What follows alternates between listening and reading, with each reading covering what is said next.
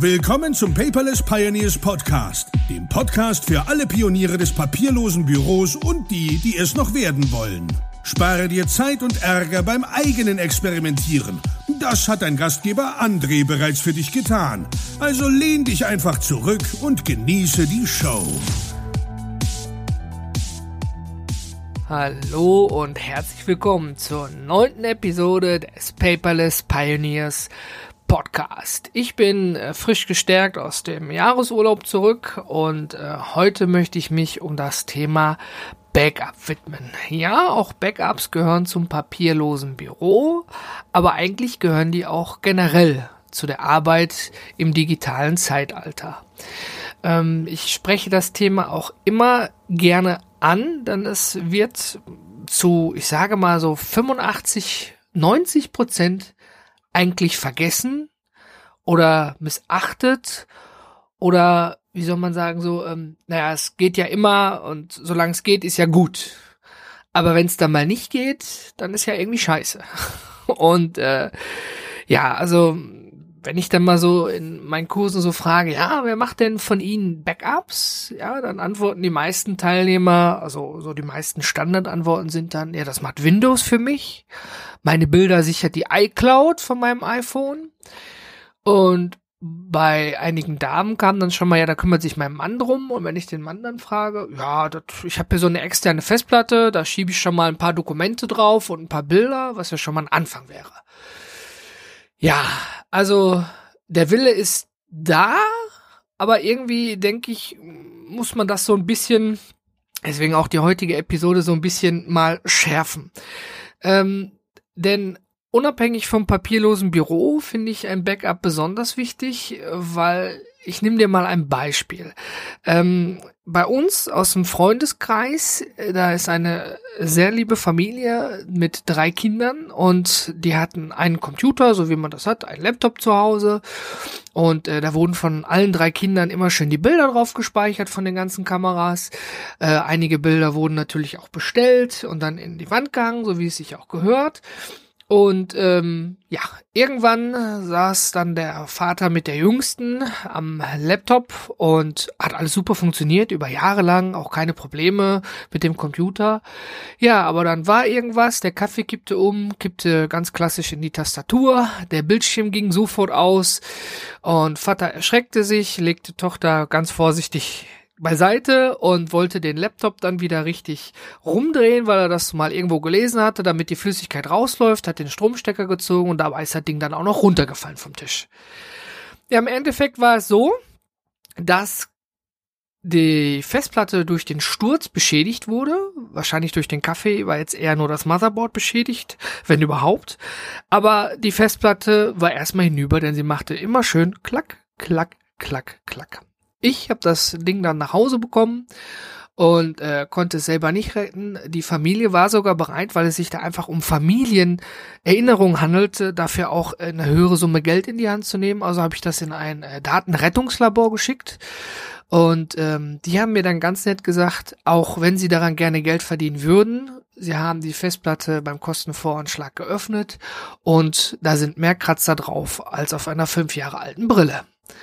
Ja, was haben wir daraus gelernt?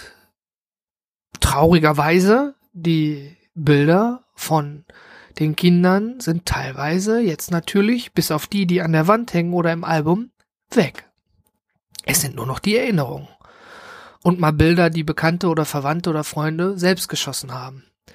Und da ist einem schon zum Heulen mutig, äh, nicht mutig, zum Heulen zumute. Denn, äh, ja, äh, ich weiß nicht, ob du jetzt Kinder hast oder ob du einfach nur gerne fotografierst und dann so Erinnerungen behältst, ist auch völlig egal, aber ich meine, so ein Personalausweis, wenn du den verlierst, den kannst du neu bestellen. Ja, aber so ein Foto oder ein Video, wie dein, dein Sohn oder deine Tochter gerade anfängt zu laufen, äh, oder der erste gemeinsame Urlaub, wenn die weg sind, hammerhart. Also, äh, da ist einem einfach zum Heulen zumute.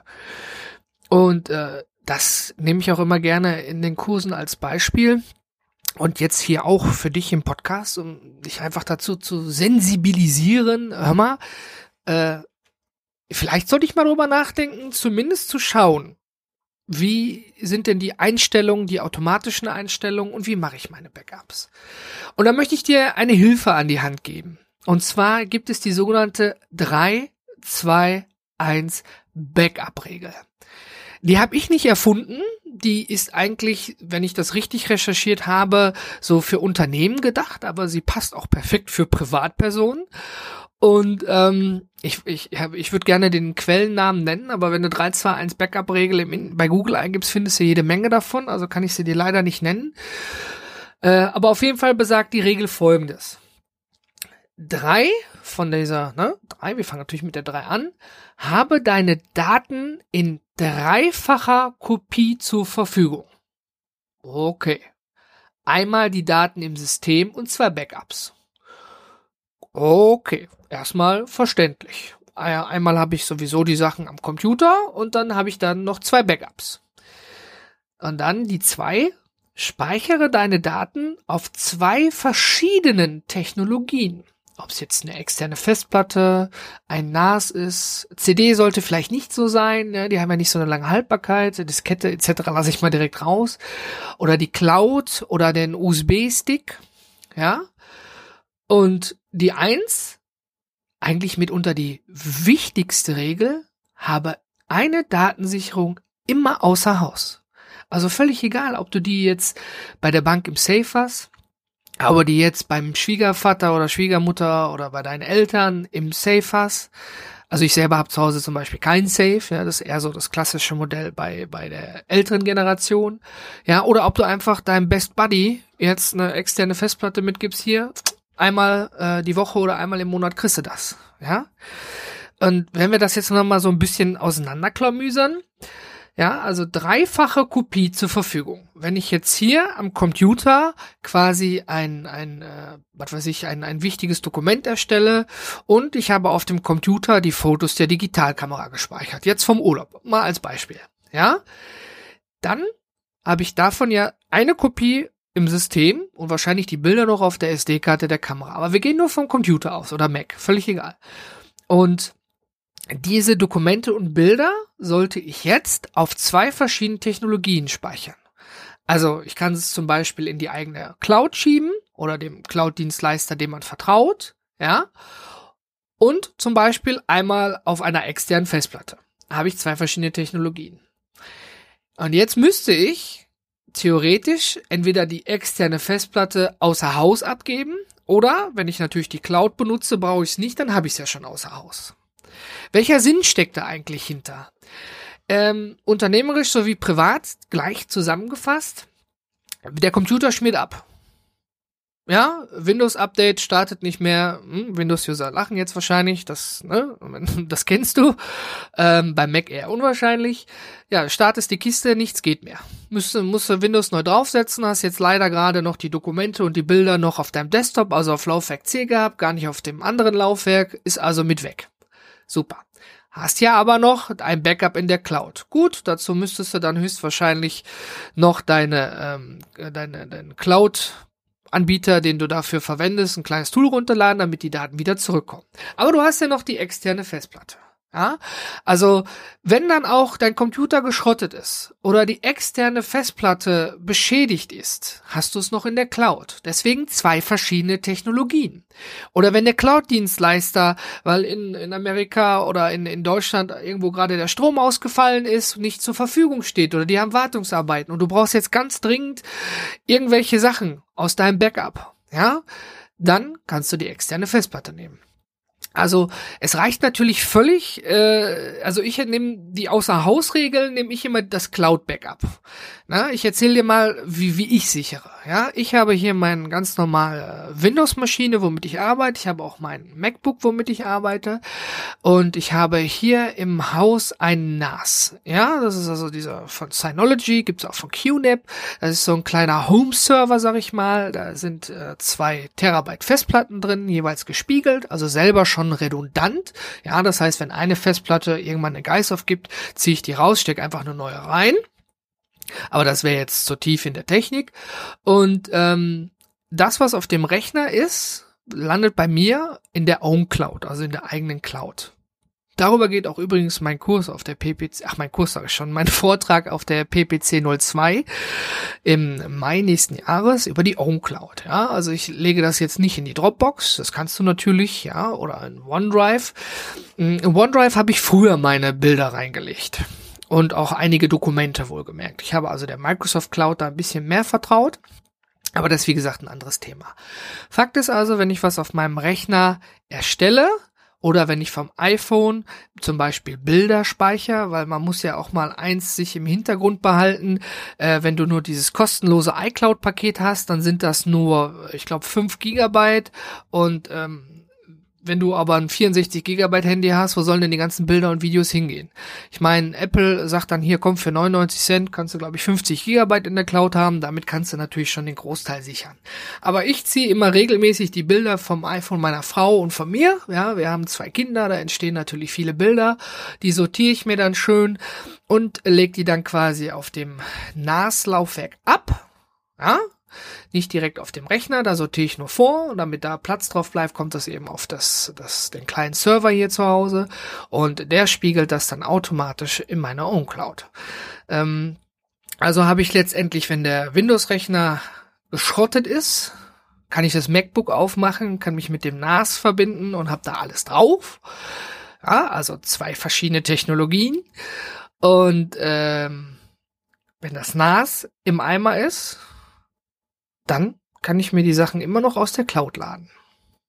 Natürlich, du musst jetzt keiner Cloud vertrauen, keine Frage. Du kannst es auch einfach mit zwei externen Festplatten lösen.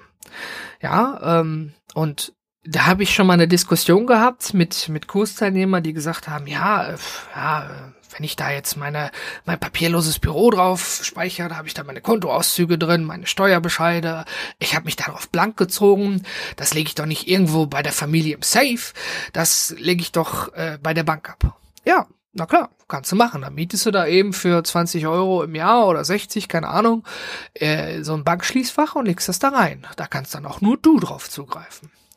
Ja, aber ich, ob es muss, ist immer so eine subjektive Frage. Also äh, es, es reicht auch schon, wenn du zum Beispiel dein Backup bei einer Menschen deines Vertrauens abgibst. Und das zum Beispiel, was weiß ich, äh, einmal im Monat oder jeden zweiten Freitag, ja, dann, wenn du so einen Rhythmus hast. Du musst natürlich einen Backup-Rhythmus haben. Wenn du, das habe ich ganz vergessen zu erwähnen, wenn du gar keinen Rhythmus hast mit den Backups, ne, alle sieben Tage, alle 14 Tage etc., dann ist natürlich, äh, nützt dir das ganze Backup nix, wenn du seit sechs Monaten keins gemacht hast, ne? also je nachdem, ob du zum Beispiel viel mit Bildern arbeitest oder ob du viel mit Dokumenten arbeitest oder zum Beispiel, wenn du in der Uni bist und viele Texte erstellst oder für dein eigenes Unternehmen, wie auch immer, dann musst du natürlich auch einen gewissen Rhythmus haben. Ich meine, die Time Machine ist so eingestellt, dass sie das eigentlich äh, tagtäglich macht bei mir. Ja, also das Backup-System automatisch von Apple.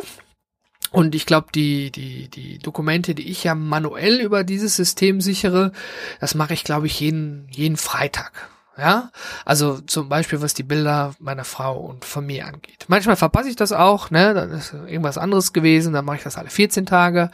Ähm, aber so habe ich dann eigentlich immer bis auf maximal zwei Wochen die Bilder ähm, wieder aktuell. Weil so ein Text kann man auch tatsächlich neu schreiben, wenn mir ein Brief verloren geht, denke ich mal. Ne? Wenn ich jetzt irgendeinen Brief geschrieben habe und der geht mir jetzt verloren, weil irgendwas kaputt gegangen ist. Aber das Bild, äh, wie meine Tochter gerade anfängt zu krabbeln oder das Video davon, das kriege ich eben nicht wieder.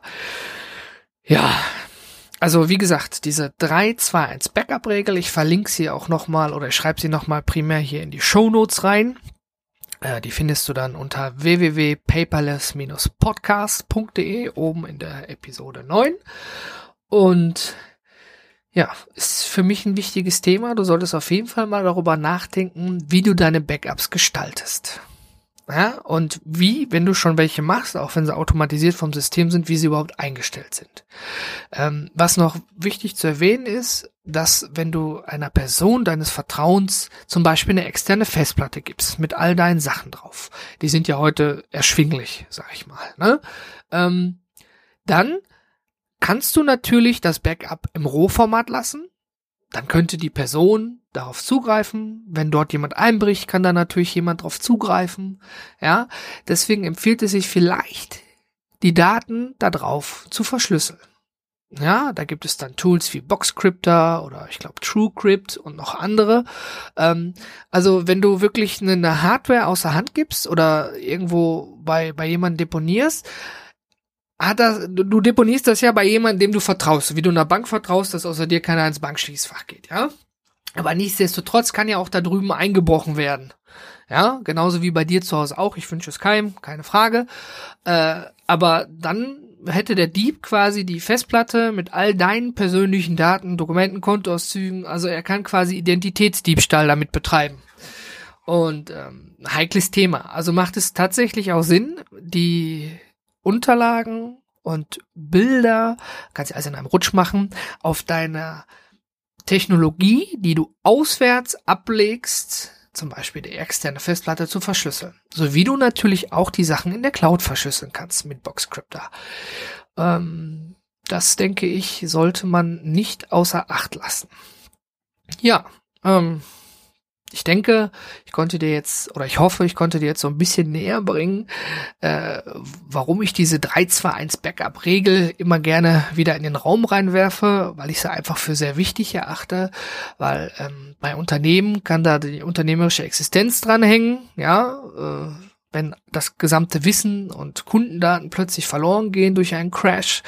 Und im privaten Bereich, denke ich, sind es die Erinnerungen. Dokumente, viele kann man nachfordern, aber einfach die Erinnerung, ja, die Familienfeste, die, die, die Kinder, ja, die, die Urlaub mit der Partnerin, mit dem Partner, whatever. Und das sind so Dinge, die kriegt man nicht wieder, außer natürlich, man hat es in seinem Kopf, aber mit zunehmendem Alter kann ja auch der Kopf, wird er ja bekanntlich nicht besser, ja, und dann ist es schön, wenn man sich das nochmal anschauen kann. Ja, ich hoffe, ich konnte dir da ein bisschen was mitgeben. Äh, alle nötigen Infos verlinke ich nochmal in den Show Notes hier drunter. Das war jetzt quasi nach dem Urlaub eine Quick und Dirty Folge und ähm, in der nächsten Episode, da möchte ich mit dir darüber sprechen, was eigentlich Datenschutz bedeutet. Ich denke, das ist ein ganz wichtiges Thema weil ich denke, auch die wenigsten von uns lesen die 140 Seiten iTunes AGB und Datenschutz. Und da möchte ich mal so ein bisschen deep mit dir in das Thema reingehen. Das habe ich jetzt für die nächste Episode geplant, dass du da schon mal einen Appetizer hast. Und äh, was auch noch ich übrigens machen muss mit dem Enrico diesen Queer-Tag, Queer-Talk, jetzt habe ich am Ende des Monats. Kann also sein, dass sich das verschiebt.